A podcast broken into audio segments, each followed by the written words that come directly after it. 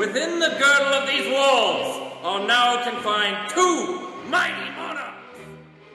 Someone has written on this with urine, or this is some very deep meta shit.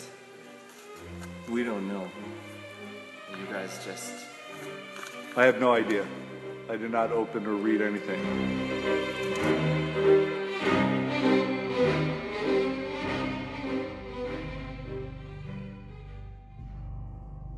Woman who let me into Eastvold Auditorium turned to me and said, Well, good luck, and then disappeared. Around the corner, I found two familiar faces. Former theater professors of mine, Henry and Jeff. I had entered Eastvold prepared for an assault, not a reunion. I embraced them both and we caught up for a moment before the inevitable question came up. I asked them, Are you Virgil? They both looked at me as if I was crazy. I don't know what's going on. All I know is you've got a task tonight. Jeff and I can be there, or we can leave, Henry said to me. What does that even mean? I asked. You'll just have to wait and see. At that point, Henry and Jeff led me around the corner into the main auditorium. The students had just finished up a rehearsal and were starting to leave. Henry and Jeff began to turn off all the lights in the auditorium and put the ghost light on stage. A ghost light is a long standing tradition in theaters around the world, in which a single bare light bulb is left on stage at night, so that the ghosts of a theater can have something to see by. Theater ghosts are renowned for coming back in the middle of the night to relive old performances. With only the ghost light and myself left on stage, Henry and Jeff handed me a single piece of paper and went to sit down in the front row. I opened the piece of paper and it read Rules of Engagement. Number one, document your task with a video and send it to Virgil upon completion at this email address. Number two, collect a talisman from the task to present at a later date. No sooner had I looked up to ask Henry and Jeff what was going on than Henry handed me a thick piece of parchment paper, bound by a wax seal. Thank you very much.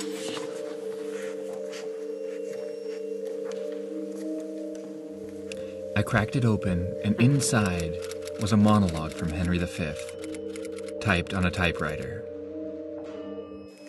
Give me one second to uh, collect myself here.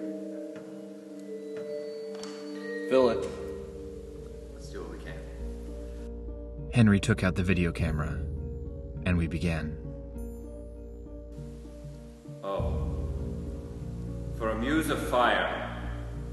That would ascend the brightest heavens of invention. A kingdom for a stage.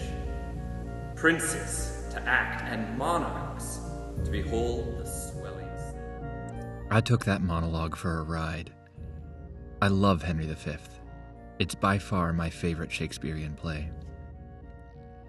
If you're not familiar, it follows the story of King Henry V as he puts behind him his days as a prince and struggles to become a king, become a man, and shoulder all the responsibilities that come with it. He leads a small English army against overwhelming forces and defeats them. Suppose within the girdle of these walls are now confined two mighty monarchs, whose high, upreared, and abutting fronts these perilous, narrow ocean parts asunder. Henry's speeches in that play stir my soul. Whoever did this, whoever Virgil is, knows me, and they know me very well.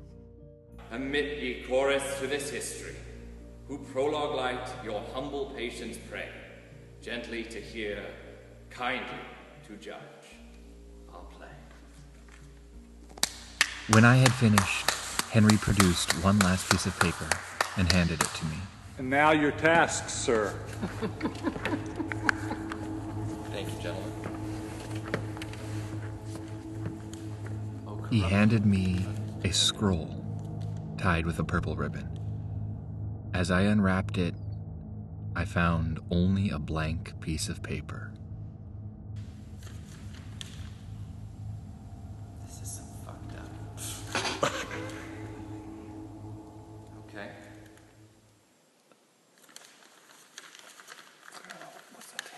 No, never mind. So now I'm left with two options right now. I, Either I have no idea what the task is. someone has written on this with urine, and it's going to become visible under heat. I don't care a lighter anymore. Or this is some very deep meta shit telling me that I need to script my own life. I don't know if I'm getting warmer or colder. We don't know. You guys just I have no idea. I do not open or read anything. have you seen that this is entirely blank? I have not. Now hold her the light bulb and see if it can warm it up. What the fuck does this mean? We don't know. Henry's been more involved with this than I've been, so Okay, how if he doesn't know. I know I don't know. I have no idea what was written on either of those papers. How much can you tell me? I told you everything I know. Henry's story was that he received an anonymous package with instructions to meet me at 1045 in Eastvold and provide the three documents to me in order. It's suspicious, I know. But then Henry, Jeff, and I spent the next 10 minutes using both the ghost light and a box of matches to try and get invisible ink to show up on the blank piece of paper. I swear to you, they were so excited, I knew they couldn't be involved. They were just as much in the dark as I was. After 10 minutes, though, there was still no text on the paper. Two college girls who had wandered into the auditorium were sitting in the audience now watching this whole thing unravel.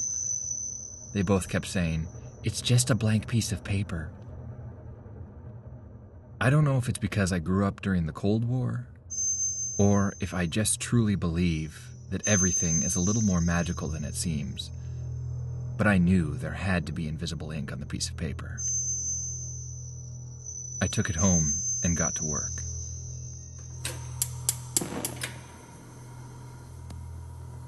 I took the piece of paper home, and Tawny and I spent the entire night holding it over the fire on our gas range. One minute, two minute, three minutes. Eventually, the piece of paper started to brown heat up, and right before it started to catch on fire, text emerged on the top.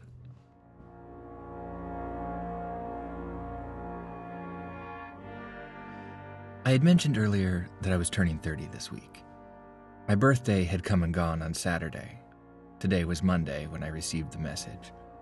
But the week prior, I'd been searching back in the past a little bit. In undergrad, I always used to go with my good buddy Tristan to a graveyard. There, buried side by side, were two sisters, Lucille and Nettie Larson. Lucille had been born in 1906 and died in 1922. Nettie had been born in 1904 and died in 1924. They were only 16 and 20 years old. Here, these two sisters were buried side by side, and they had always intrigued us when we were in undergrad. Tristan and I used to go to their grave sites and talk about our lives, the deep mysteries in life, and everything confounding us. Since that time, I've always wondered what led to the early death of Lucille and Nettie at so young an age. To this day, I don't know much. I know that they were daughters of a man named Fletcher, who had moved from the Midwest up to Alaska and then taken his family down to the Puyallup region. At the turn of the century, he his wife, and seven kids made a living here in the lumber industry. Today, Lucille and Nettie are buried in Sumner, just outside of Puyallup, in the shadow of Tacoma. I hadn't been back to visit the two sisters in maybe eight years. The week before Virgil contacted me, I finally went back to pay my respects. It was that visit that filled me with so much anxiety as a message started to appear on the blank piece of paper. Okay. Okay. Seek us, Though Though we make no sound, we lie in wait below, below the ground. Though we breathe. not the air. Oh my gosh. Still the winds blow. through our hair. Hair. Near to death you must go, where back To life, To life we do grow. flowers tell us love- lovers. lo- loves no.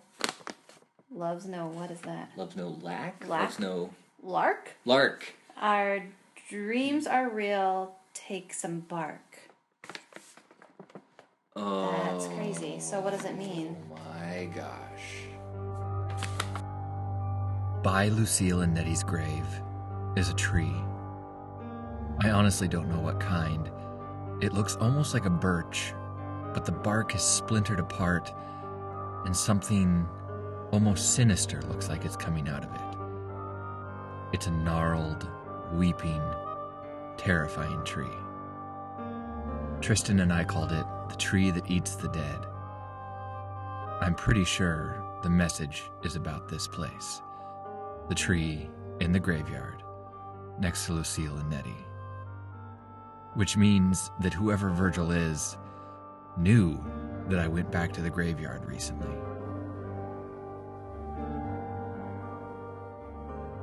Is this you? Who? Are you Virgil? I there's no possible way that I could be Virgil. I'm not Virgil. I swear. Don't lie to me. Listen, I swear to you that I am not Virgil. How could I be Virgil? I don't know. I don't know anything. You're getting crazy. I'm no. The thing was, Tawny wasn't wrong. I really had begun to suspect everyone. And I still had no idea who Virgil was. I knew people were involved, but they were all in the dark and couldn't give me any more information. At this point, Tawny could have been involved, or she might not have been. But even if she was, I don't think she was genuinely Virgil. I had to find the head of the snake. And so it seemed the best way to do that was to go to the graveyard. The next night, I decided to go. I took my friend, Jackie Roberts. She seemed to have no involvement whatsoever, and I needed someone I could trust to come along and bounce ideas off of, because I started to feel like I was losing my grip on sanity. For a moment there, I even began to wonder if, perhaps, I had gained the ability to travel through time in the future, and that I went back and set this all up for myself, because everything had a flair that was normally reserved for things I would do. That night, when we arrived at the graveyard, we began the long walk out to Lucille and Nettie.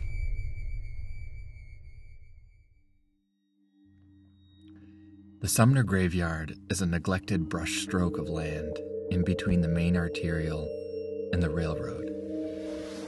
The gravestones there are mostly from the turn of the century. When we arrived, it felt as though the evening had been scripted. A dense fog lay over the graveyard, and in the tree that we made our way for, an owl perched, watching us as we approached. I took out my knife and took a piece of bark from the tree. I let Virgil know. Then, Standing in the mist and fog in the middle of the graveyard, we waited.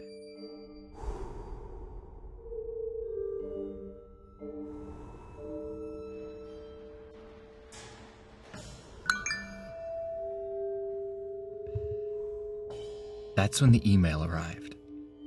I looked down at my phone and had a new message from an address, of course, I didn't recognize. All it said was Lucille and Nettie speak. It was an audio file, and when I pushed play, this is what I heard. Although you cannot see our glee, we're grateful for your company. And while we too will never wake, we send you, for your spirit's sake, to where you found your wedding cake. Meet your guide at 6:45 on Wednesday. Shadows. And just like that, it came together for me. This was a real clue, a real, tangible clue. I could finally rule out Tawny, and Paul, and Jackie. As creepy and unsettling as the message was, it was recognizable. I knew now that it was my good friends, Tristan, Julie, Travis, and Val, who were involved, though I didn't know to what extent. It was strange because they all live in New York now. But their voices, so recognizable, and their signature handiwork on this was a real clue. All I had to do now was sleep through the night and then meet my guide tomorrow.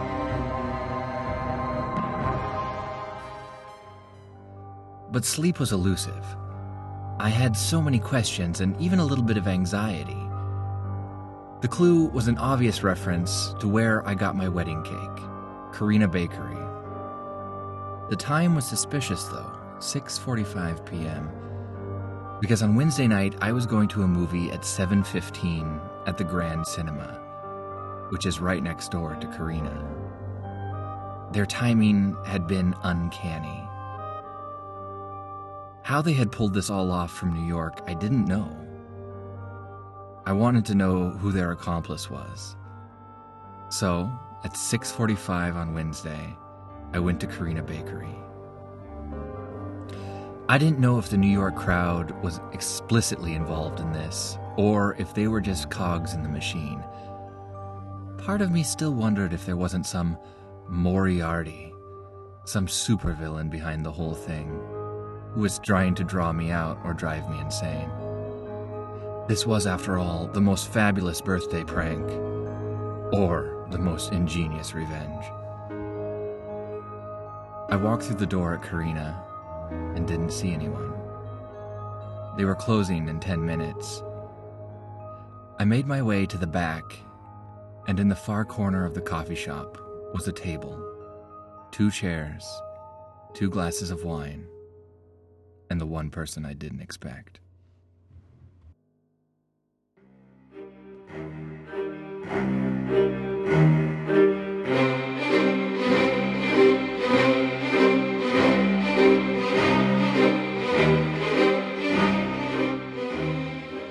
Join me Wednesday morning as I finally confront my Moriarty.